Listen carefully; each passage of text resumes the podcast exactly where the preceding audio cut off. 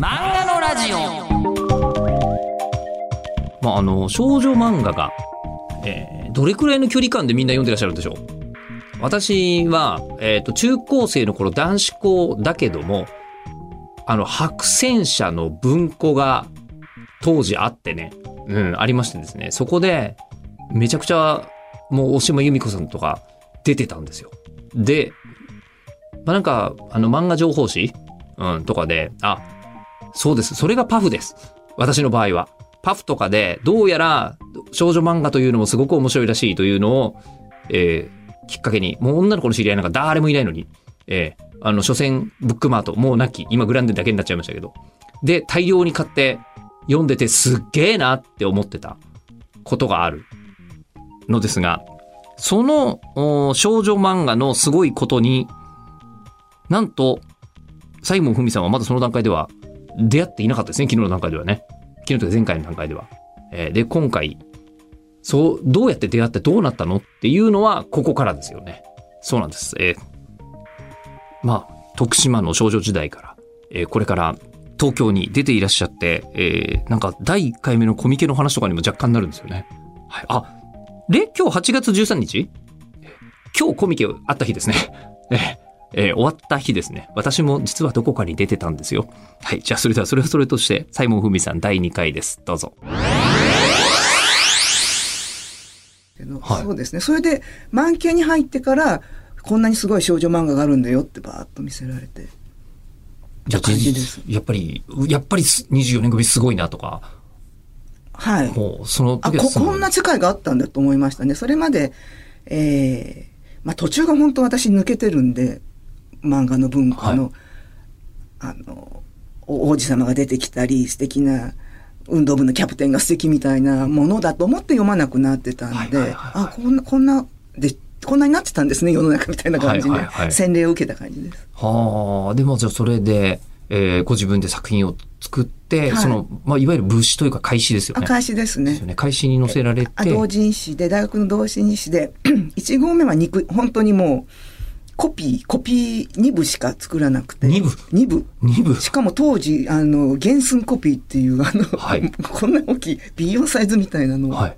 を2部作って、あの、大学の満研に、まあ、持って行って読んでくださいみたいな、立教の満研の人とかに読んでもらってました。はあ、で、それにしても2部ってもうほとんどなんかバックアップの、ぐらいのもんですよねそうです、そうです。はあ。で、それ世の中というか、まあ、周りに、あの、見せて、はい。もうその、なんていうんですかね、こう、周りに小学校の時に読んでもらうともう違う体験じゃないですか。はいはい。見せて、やっぱり反響とかが、そしたらファンレターが2つ来たんですよ。えそれもすごいですね。びっくりしました。へえ、それはもう、あの、いわゆるこう、なんですか、漫画好き同士での回覧界隈での、ですから一部は肉筆だったんですけど、あの、こ肉じゃなくコピーの2部だったんですけど、にえっ、と、に、2週目はオフセット印刷。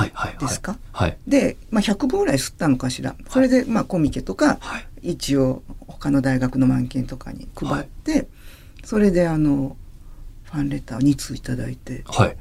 これはやっぱり、あ、やりがいがあるな、みたいに。それでびっくりしましたね。ええうんみたいな。でび面白いって言ってくれる人がいるんだ、みたいな感じです。あの、そうすると、ちょっとなんか火がついたりとか、なんか、あの、判断が、なんていうんですかね、より熱が入るとか、より、そうですね、はい熱入ったと思います。もうこれはもう、もしかしたらプロとしてやるかそのうちもしれない。の2通来た1通が佐川俊彦さんっていう、後にジュネンの編集長になった人です。あ、そうなんですか、はいえ？えすごい。そうなんです。その、なんて言うんでしょう、見つける力もすごいですけど、その後ファンレター書くアンテナの高さもすごい。彼はあの頃から同人誌のなんか集まりに出入りしてて、はい。えー、なんだろう。やっぱりその頃私知らなかったんです。東京にいっぱい同人誌文化っていうのがあって、ガリバン釣りの同人誌とか、まあオフセット印刷の同人誌とか、つまり大学の満研、六大学の満研もオフセットで同人誌出してたんですけれども、社会人とか漫画家のアシスタントの方たちで作ってる同人誌もあって、そこはすごくレベルが高くて、やっぱり大学生のレベルじゃないんですよね。うん劇画タッチの、本当に。で、そういうところをつないでくれたのは多分その、米沢さんとか阿庭さんとか佐川さんだったと思うんですよね。はあ、じゃあもう本当に、もういろいろとこう、あの、時はそうアフターの、えー漫画文化の、なんていうんだろう、島本和彦さんまでいかないよね。もうちょっと前の、あの、ダックスとか知ってま、ご存知ですか？ダックダスックスとかね、ま、まん、マンパっていうのがあって、はい。えーあの辺が、まあ、なんだろう。言葉が出ないな。はハンプロみたいな、ハンプロって変ですけども、はい。えーセミプロだ、はいセミプロみたいな感じの集まりがの。ちょっと、まあ、部数何万か出してたんじゃないですかね。ミニコミ誌ですか。はいそうです、はいはいミニコミ誌みたいな感じの雑誌があったんですね。で、そこから、ちょっとずつ、つまり商業雑誌以外で漫画を描いてる人のムーブメントがあって、まあ、コミケなり、はい。そのジュネなり、うん文化がこう広がっていく中で大友克洋さんとかはい。が高野文子さんとかもそういうところで当時は知り合いだったんですけどねはあ。私は。はあ。じゃあもう、もう、今に至るクリエイターの集まりがそこに、そうですね。そ、そこまだみんなそんなに知れは、知られてない時代でしたね。ああ、その時代のことって意外に作品にあんまなってないかもしれないですね。振り返って、あの、いや、今漫画家さんの書かれる漫画家漫画みたいなものあがーとってもいっぱい。ありまして、どれもこれもやっぱり取材というか実感がこもってるから面白いものが多いなっていう感じがするんですが、その世代のことっていうのは、あまり作品でどこかで拝読したことがない気が。あの頃の漫画家で漫画続けてる人すごい少ないと思いますから。本当に昭和50年ぐらいの話です、本当に。はい。はい。それで、えー、少女漫画は、私22でデビューしたんですけど、10代のうちでデビューしなきゃダメだって言われて、はあ。少女漫画じゃデビューできなかったあん、です、そういう理由があるんですか、はい。あ、そうなんですか？まあ、多分今はちょっと、その辺のお話をちょっと振り返ってて思ったのが、確か細野藤彦さんもこちらおお越しいただいてるんですけど、最近細野先生がちょっと書いてらっしゃいましたよね。そうそうそうそう。ぐらいのこととして、79年ぐらいでスタジオヌエのお話とかをお書きにはあなってらっしゃったのがありましたけど、そこよりちょっと前というところが、実は抜けているなと今、お話をお伺いして思いましたが。はい。でも多分、ものすごく需要あると思います。ええ読みたいっていう方いっぱいいらっしゃると思いますが。はい。で、まあその頃の、えっと、段階だと、まさに10代で、えっと、本当は少女漫画でデビューしたかったってことなんで、ですか漫画家でデビューできるとまず思ってなくてはい。ですね。一番初めそうおっしゃってました。えーと、ですから高校の時リボンに出会って、はいあ、一条先生みたいな漫画描きたいな。でもまあ、無理だろうな、みたいな感じで、とりあえずど東京に行きたいな、みたいに言って、で、東京に行って、あ、漫画研究会があるから、あ、まあ、ちょっと漫画研究会入ろうと思って、漫画描けって言われて、書きましたみたいなところまで行ったんですけど、はいまだ漫画家になれるとは思ってなかったですね、それは。あの、じゃあ一番初めは、こう自分で応募持ち込みだったのか、スカウト的なことがあっあたのか。その後にそのマンパとあか、ダックスとかはい、パフとか、なんかそういう、はい、懐かしいですね。はい。あそれはご存知で、パフあたりご存知でパフはい、ですか？らパパフは僕フの はい。前身みたいな感じで、その流れとしては、ダックスとかはが。あはい。そう、パフかななんか、なんだろう、ギャグ漫画を書くんですよ、私が。ギャグ書いてらっしギャグゃったんですか書いてたんですよね。そう、マンパっていう、マンパコミックスっていうのがあって、はいそこにギャグ漫画4コマかなんか書いたら、それがめちゃくちゃ面白いって言われて、あ。はい、はい、はい。なんか、すごい人気者になったんです、当時の。は東京都の大学漫画連合の中で。あ。はい、はい、はい、はい。で、じゃあその時も、もうお名前は、今とそれはね、ケン吉っていう名前で、全く全然。違う名前だったあの、ふざけた名前で、はい、ケン吉っていうすごい下手馬な絵で4コマ漫画描いてて、はい。ただ、あの、不条理4コマみたいだったんですけど、で、それは、あの、まあ、下手馬でいいんで、で絵はやっぱりずっとそんな上手じゃないんです。で、あの、うん。下手馬でも面白いって言われて、はいはい。その需要はあって、はい。それで、そういうのなら、なんかこう、ちっちゃい仕事ならあるかな、みたいな感じで、大学の時、ぼんやり考えてたんです。はい。で、そうこう、そんな状態の時に、広金健志に拾われるんですね、私が。そこで広金先生と出会うんですか？大学3年の時です。へえ。で、私がその、はい。ギャグ漫画で、はい。まあ、大学漫画研究会の中ではちょっとしたギャグ漫画の面白い人みたいな有名人になってたんですけど、はい。それで、えーまあ、満研の部長をやってて、はい。で当時の同人誌って、オフセット印刷で、コミケとかで売ってて、最後に代表者に私の名前を書いて、電話番号とか住所も、もう、もう個人情報バレバレで、普通にありましたよね。普通に出してたんで、電話かかってきたんですよ、私のとこに。はい。あの、漫画の同人誌売ってくれみたいに。はい。男の人から。はい。で、まあ結構あったんです、それは。はい同人誌売ってください。あ、じゃあいいですよって言って。はい。で、当時大山って、東上線の大山っていうところに住んでて、じゃあ駅まで漫画持っていくんで、じゃあはい駅の改札で、ま、待ち合わせしましょうって言われて、はい。で、じゃあ、なんか、初対面なんで、なんか目印ありますかって言ったら、じゃあ僕は、あのあ、ビッグコミックって知ってますかって言われて、あ、知ってます。ビッグコミックのナマズのマーク知ってますかって言われて、はいあ、知ってますよって言ったら、ナマズのマークの入った封筒を持って立ってますって言うんですよ。で、私編集だと思ったんですよ。あ、ビッグコミックからスカウトが来たと思って、はい、はい。よはい。っしゃーと思って、はいはい行ったはい改札の階段のとこにひげ生やした男の人が立ってて、はい同人誌持ってきました。じゃあ喫茶店でちょっと見ましょうかって言われて、はい小山の駅前の喫茶店に入ったら、その同人誌パラパラっと見て、あ、トーン削ってるねって言われ言われたんで、はい。あ、漫画詳しいですねって言われたら、僕漫画家ですって言うんですよ。そまあ、単に漫画が欲しい人でも編集さんでもなく、なく、漫画家さん。僕漫画家ですって言って、えー、って思って、はい。え、なんて人ですかって聞いて、その時、広金健志って初めて言われて、はい。広金健志ですって言われて、知らないって言ったんです、私。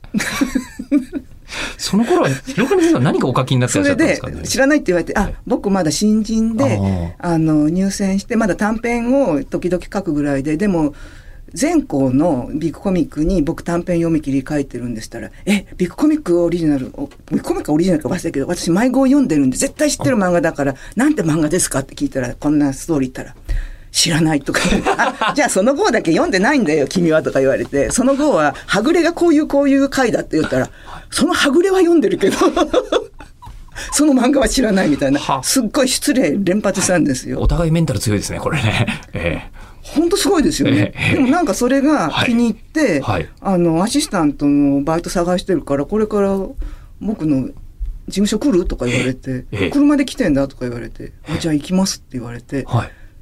あの、二十歳の女子大生が怪しい漫画家に、はいその日のうちに車で拉致されてあ、仕事場まで連れて行かれたんです。案件じゃないですか、もえ？う。事案ですね。事案です もう、はあ、はあ、じゃあそれで、ね、成人してらっしゃらなかったらもう、もう若干、危ないですよねあのね、あの、誘拐って言われて誘もしょうが拐です、ないかもしれない誘拐です、本当に。拉致されたんですよ。ですよねだから、あの、はい下手したら変な国連れて行かれてたか、当時、当時ちょうど拉致とかがあった時代なんですよ。まあ、まだ学生運動の殴りとかもちょっとありますもんね。そうです。ええで私はひ人を信疑わない、はい、はい、純朴な、田舎から出てきたはい。少女で、そしたら、ちゃんと仕事場に連れて行かれて、ちゃんとしたところで、で、作品とか見せてくれて、はい。で、また読み切り書くから、じゃあ仕事手伝ってとか言われて。はい。で、そこでアシスタントをなさっそこでアシスタントになったんです。そこはじゃあもうプロの現場に初めてたどり着かれた。そうです。はあ、すごい、すごい、なんて言うんでしょう。数奇なというか。数奇な運命でしたね。ですよね。はあ、じゃあ、それで、あの、広金先生とお仕事されていて、えっ、と、まあ、アシスタントさんに、あの、今度こういう企画があるから、このページ数やってみないみたいなお話ってよく聞きますけど、そういうんじゃなくて。そういうんじゃないんですか、それは？と。にかく、まだ学生バイトで、とりあえず、なんか背景描いてみてとか言われて、そんな少少女漫画のくクゼタみたいな絵描いてて、いきなりその劇画の、なんか橋とか描いてくれとか言われて描けるわけなくて、なんかちょっと描いたら、もういいってはい。は描かなくていいんで、スクリーントーンちょっと貼ってみてって言ったら、筆圧強すぎて先生原稿紙破れちゃいましたみたいな感じで、そしたらもういいご飯作ってって言われて、はい。ご飯作ってました。アシスタントさんといえば、いろんな、あの、お仕事あると思いますけど、はいむしろ、なんていうんですごか、飯作ってって言われて。料理番だった料理番です。でもご飯もあんまり作れなかったんですよ。ああ、まだはいね、一人暮らし始めたばっかりだし、みたいなそ。したらこうやって、はい魚は3枚におろすんだとか、魚の3枚をおろすことから教えてもらいましたなんか、あの、広金先生料理お上手ってよくね、すごかったです、当時は。あとは、あの、きゅうりの蛇腹切りとか、はい。器用なんで。はあ。みじん切りとか全部教わりました。はあ。漫画はね、これ才能ないと思われて、あんまり教えてもらえなかったんですよ。本当に君書かなくていいからって言われて。そ、ここから、ど、だとすると、あの、こう、ご結婚なさるのはわかるみルートなんあでけど。ですすから、あの、漫画家になったのは、で、広金プロダクションでさすがにプロの原稿を見て、心入れ替えたんですお。なんて綺麗な原稿なんだ。はい。はい。当時がやっぱりすごい綺麗な絵でしたね。んで、あの、仕上げがやっぱり綺麗なんですよ。完璧なホワイトで、はい完璧な掛け編みで、とにかくこんな綺麗な原稿なんだ。で、ちょっと綺麗な原稿を書こうと思って、はい。うん心入れ替えて同人誌の作品もはい。綺麗な、ちょ、ちょっと頑張って書いてたら、全然広金プロとは別ルートで、その、ヤングマガジンの前身の雑誌から声をかけてもらってデビューしたんです。そういう順番なんですか？そうです。はあ。いや、だとすると、あの、少女漫画は、まあ、10代のうちにデビューしなきゃという当時の常識かもしれませんが、まあ、お気持ちがあって、はで、ヤングマガジンの前身ってことはもう青年誌。そうです。ですから、はい。えーっと、当時ヤング誌がなかったんですね。それで、各社、その、少年誌と大人漫画の中間の雑誌を作ろうということで、はい。ヤングジャンプ、ヤングマガジン、スピリッツが創刊準備にかかってた時期なんですね。ああ。で、ところが、作家がいないんですよ。その、大学生とかヤングサラリーマンを書ける人が。あーで、その年代に近い作家を青たがりし始めるんですね。あ、そういうことなんですか？そういうことなんです。はあ。じゃあその時にまさに、もう、もう大学は卒業されてたん大ですか？学3、4年、4年ですね。大学4年の春ぐらいで。はい。ですから、同人誌作家にもうとにかく声かけたんです。その、はあつまりヤングマガジンの前身の、が一応少年マガジン増刊号で新人ばっかりで一冊本を出すと。で、それにもう、まあ多分100人ぐらい声かけたと思うんですよ。はい。はい。で、とに、とにかく、か漫画家になる気があるんだら作品書いて持ってきなさい。ただ乗るかどうかはわからないよみたいなことで、その大勢声かけた中の一人が私だったんですね。じゃあもう、それだけ一気に発掘しようとすると、どうなんでしょう？今でも書いていらっしゃるような方も。木村直美さんがいますね。ははははは。あとは、うーん、辞めた人が多いかもしれないですね。まあ、やっぱりそこは厳しい厳しいですね。道ですもんね。うん。ただそうやって、そうそう、声をかけていただいて、はい。だから大学4年の春頃ね、で、その頃、まあ将来どうするか、まあ広金プロで相変わらずご飯作ったりしたんですけども、はい。で、その、ケン吉ってへ変なギャグ漫画は、まあそこそこ知名度もあったんで、東京の狭いエリアで、まあ、お小遣い稼ぎぐらいの、お小遣い稼ぎぐらいはなるけど、まあ、食べてはいけないな、みたいな状況で、じゃあ進路をどうするみたいなことを考えて、えー当時、4年生の大学を出た女子は就職先ゼロだったんで、あー、なあ、まあそういう時代もね。そういう時代なんで男女雇そ用機会金等がなかったので、のまだその前ですよね。はい、もうあの大学出たらはいお嫁に行くか、はい。教職に就くか、研究員になるかしかなかったんで、うん。突然漫画家になりますって宣言して、はいその、その声かけてくれたヤングマガジンにかけて、はい。とりあえず一本書きますからって言って持って行って、はい。そしたらそれが13人ぐらいが、一応その、あ、掲載は OK が出て、はい掲載するよって言われて、そのが読者のハガキのアンケートで人気が1位で、2位、1位、2位、3位を決めて、それで、えー賞を決めるみたいな感じの少年マガジン増刊号を出したんですね。はい。で、それで読者アンケートで1位を取ったんです。はい。で、えーマガジン、マガジンなんだっけな、まあ、少年マガジン増刊号スペシャル王みたいななんか。はい。で、一応まあ一応取ったったんで、えー来年か再来年にそのヤング向けの雑誌を出すんで、えの準備号、あ、ヤングマガジンの準備号を新人を取った年に一冊ヤングマガジンなんか別冊で出すんで、そこでじゃあ読み切り一本書いてって言われて、で、読み切り書いたらそれも評判が良くって、なぜか当時の編集長がすごい気に入ってくれて、ヤングマガジン創刊から新連載ってもうその時に決まっちゃったんです。はあ。いやーでもそうすると、こうなんですか、トントン拍子というか。トントン拍子です、あの時代は。ですよね。はで、あの、どんなものを、こう、書くかっていうのは、もうご自分で決められたんですか？それとも編集さんからこういうの書いてくださいみたいなの？最初その声かけられた時が大学の同人誌じゃなくて別のその漫画好きの漫画のアシスタントとかの絵のすごい劇画チックな上手な人たちの同人誌にゲストとして呼ばれて書いた少年の日常のつぶやきみたいな漫画で、はい。なんかそれを気に入ってくれて、ここういうの書いてねって言われたんで、はい。それがまあ PS 元気と俊平の、はいまあ前身みたいな作品です。原型がそこにそこにあります。あったんですね。少年のつぶやき、日記みたいなつぶやきみたいな。まあ日常感日常感です。ただのああ、でもその日常感出せる人がいないよみたいな。日常感が新鮮だったんでしょうね。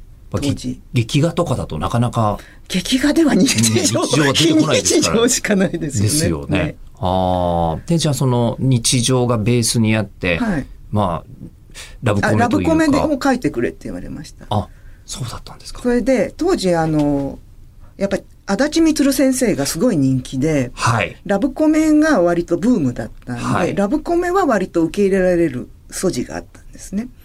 で、当時ヤンムマガジンの、まあ、後に編集長になる人が、担当の人が、あの、男はとにかく、あの、あ女の子は、ヒロインはどんなに美人で賢くてスポーツができて完璧でもいいけども、男はスポーツができたりハンサムだったりすると反感買うから、うん男は絶対ダメ男にしてくれって言われて、そんなオーダーが？そんなオーダーがあったんですよ。あそれでもう本当にウブなんで分かりましたって言って、本当は全然そんな男の子好きじゃないのに、島村城ですもんね。島村城本来は。本来は島村城書きたかったのに、ええあ、分かりました。もう言うこと全部言うこと聞いて、はい。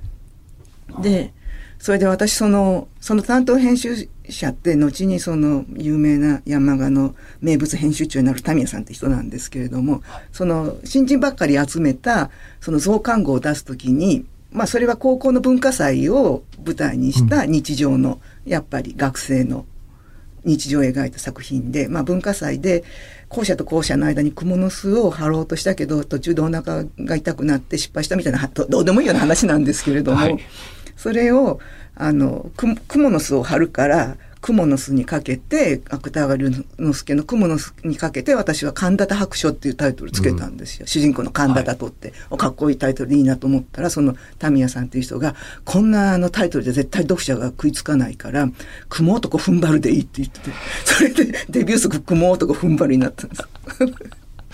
だいぶイメージ違いますね。全然違います。はあ。で、それからももう、どんなに、あの、取材が、どんなに年を取って取材を受けてもデビュー作組もうとこ踏ん張るって言いられてすごい嫌だったんですけど。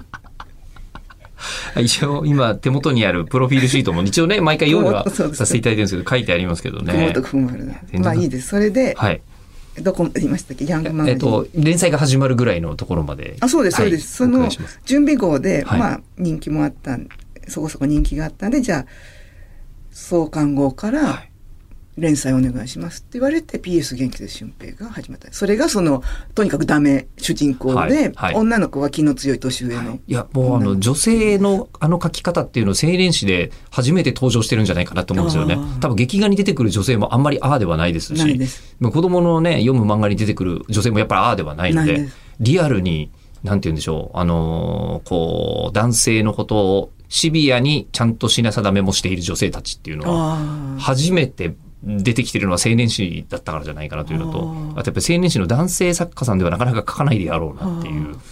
あれもあのーはい。最初はダメ俊平と憧れのマドンナのさや子さんっていう人の足立みつる風ラブコメにしようかなと思ってたんですけど、はい。その冷やかし役で桃子っていうとんでもない年上の女出したらそれが人気出ちゃったんですね。あそうなんですかそうなんです。あ後追いで読んでるんでちょっと人気の出方がわからなかったんですけど。そうなんですはあ、もうどっちまあかなり奔放な女性ですよね。奔放な女性でずけずけ言いたいことを言う。はい。で、その桃子人気っていうので、はい。で一番最初その新連載始めてヤングマガジンの創刊号ってやっぱりそうそうたるメンバーで千葉先生とかはい。大御所がはい。かなりうん連載を持たれてて、あと誰だっけな？文村さんの原作お文村翔さん文村翔さん原作はい。とか、松本零士先生も書いてたんじゃないかな。うん、でまあ最初なんか本当最下位とかなんですよ人気のアンケート。うん。元気ですよ。それも、うちの夫も同時にハローハリネズミを。ああ、はあはあこの時に。この時同じヤングマガジンではい同時に、うちの夫はまた全然違う方向から連載依頼が来てるんですね。あ、企画としては別ですよね。もう活動実績が広金先生終わりですもんね。うちの夫はビッグコミックでデビューしてビッグしコミック小学館系のその少年誌的なところとか双葉社とか秋田書店で仕事をしててその流れでヤングマガジンの創刊から書くんですけど、はいまあ、ハローハリネズミと元気で俊平がもうビリとビリニぐらいだったんですよ。そんなことがあったんですね。そうです。はあはあ。でまあまあでも頑張ります。よくわかんないし、私アンケートで最下位とか言われても、なんななんだろうアンケートみたいな感じで。そういうシステムなんだシステムがよくわかんなくて、うんなんか知らないけど、はいまあとにかく、まあ好きなものを書いたら、その桃子っていうのを出したら、どんどん人気が上がっていって、で、半年ぐらいで1位を取るんですね。連載の。へえ。連載の妙というか。ね。そうですね。ああもうだから、じゃあ初めから最後までストーリーができてたわけじゃ。いえ、短編読み切りで始めてたんであ、元気です俊平はい。はい。まあ毎回テーマ決めて、はい。適当に書いてたんです。適当って言わです、まあ、アルバイトしてうまくいかない話とかなんか、そんな、まあ、そんな感じでそんな感じです。ははいいはいはい。あで、やっていって、動かしていったら、そうそうです、そうそうです。キャラクターが人気出ちゃったんで。あの、広金先生はその時どうなさってたんですか？広金先生はハローハリネズミもとう今に残る作品になっていらっしゃいますが。人間交差点がはい。書いてましたね。もう書いてたんですか？はい。まあ、さすがもう、あれ？うん人間交差点の時に結婚決めたからそうですね。結婚してたから。ええ。あ、結婚とはいヤンマガの創刊が同じ年なんですよ。あ、そうなんですか。はいや、でも連載を初めて持つなんていうのはもう大事件だと思うんですけど、その大事件と、結婚なんてのも人生の一大事だだから。もういろんなことが一度に起きて。そうですよねえまあもうよくわけわからなかったですね。ええええ、いや、その、渦中で、もう、連載も当然続けていらっしゃって、プライベートも結婚があって、ですから結婚式挙げたんですけど、結婚式終わったら、それぞれの仕事場に戻って一本挙げてから、え？新婚旅行行ったんですよええ？また、それで新婚旅行も行かれるのもすごいです。新婚旅行もう入れてたんで、とうとう、広金健志先生がご登場になったというか、そこめっちゃおもろかったですね。ドラマとしてね。というお話の前後に、ね、あの、本当に、そのマンパコミックその他のお話？ね、の前後の話って、本当聞いたことあまりないですよね。ね、ちょうど区画だよね。漫画道はある。で、えっ、と、青い炎がある。けども、ここの間の部分っていうのはどなたもまだあんまりご存知ないんじゃないかという気がして貴重なお話だったなという気がしますが。パフね。私はあの、こう、ひらがなでパフになってから、えっ、と、高校生ぐらい、中高生ぐらいの時とか読んでたんですけど、今、あの、思い出しましたね。私、パフに漫画レビューを投稿して2回ぐらい載ったことありますね。懐かしいな。北崎拓さんとね、竹本泉さんでしたね。うんまだお二人ともお越しにはいただいてないですね。ね。はい。まあ、それはそれ。はい。それか、やっぱりここからの、あの、こう、なんか、すごいですよ、サイモン先生の。ええ、あの、なんなんか作品を作る人の作家さんとしての凄さもそうなんだけど、うん。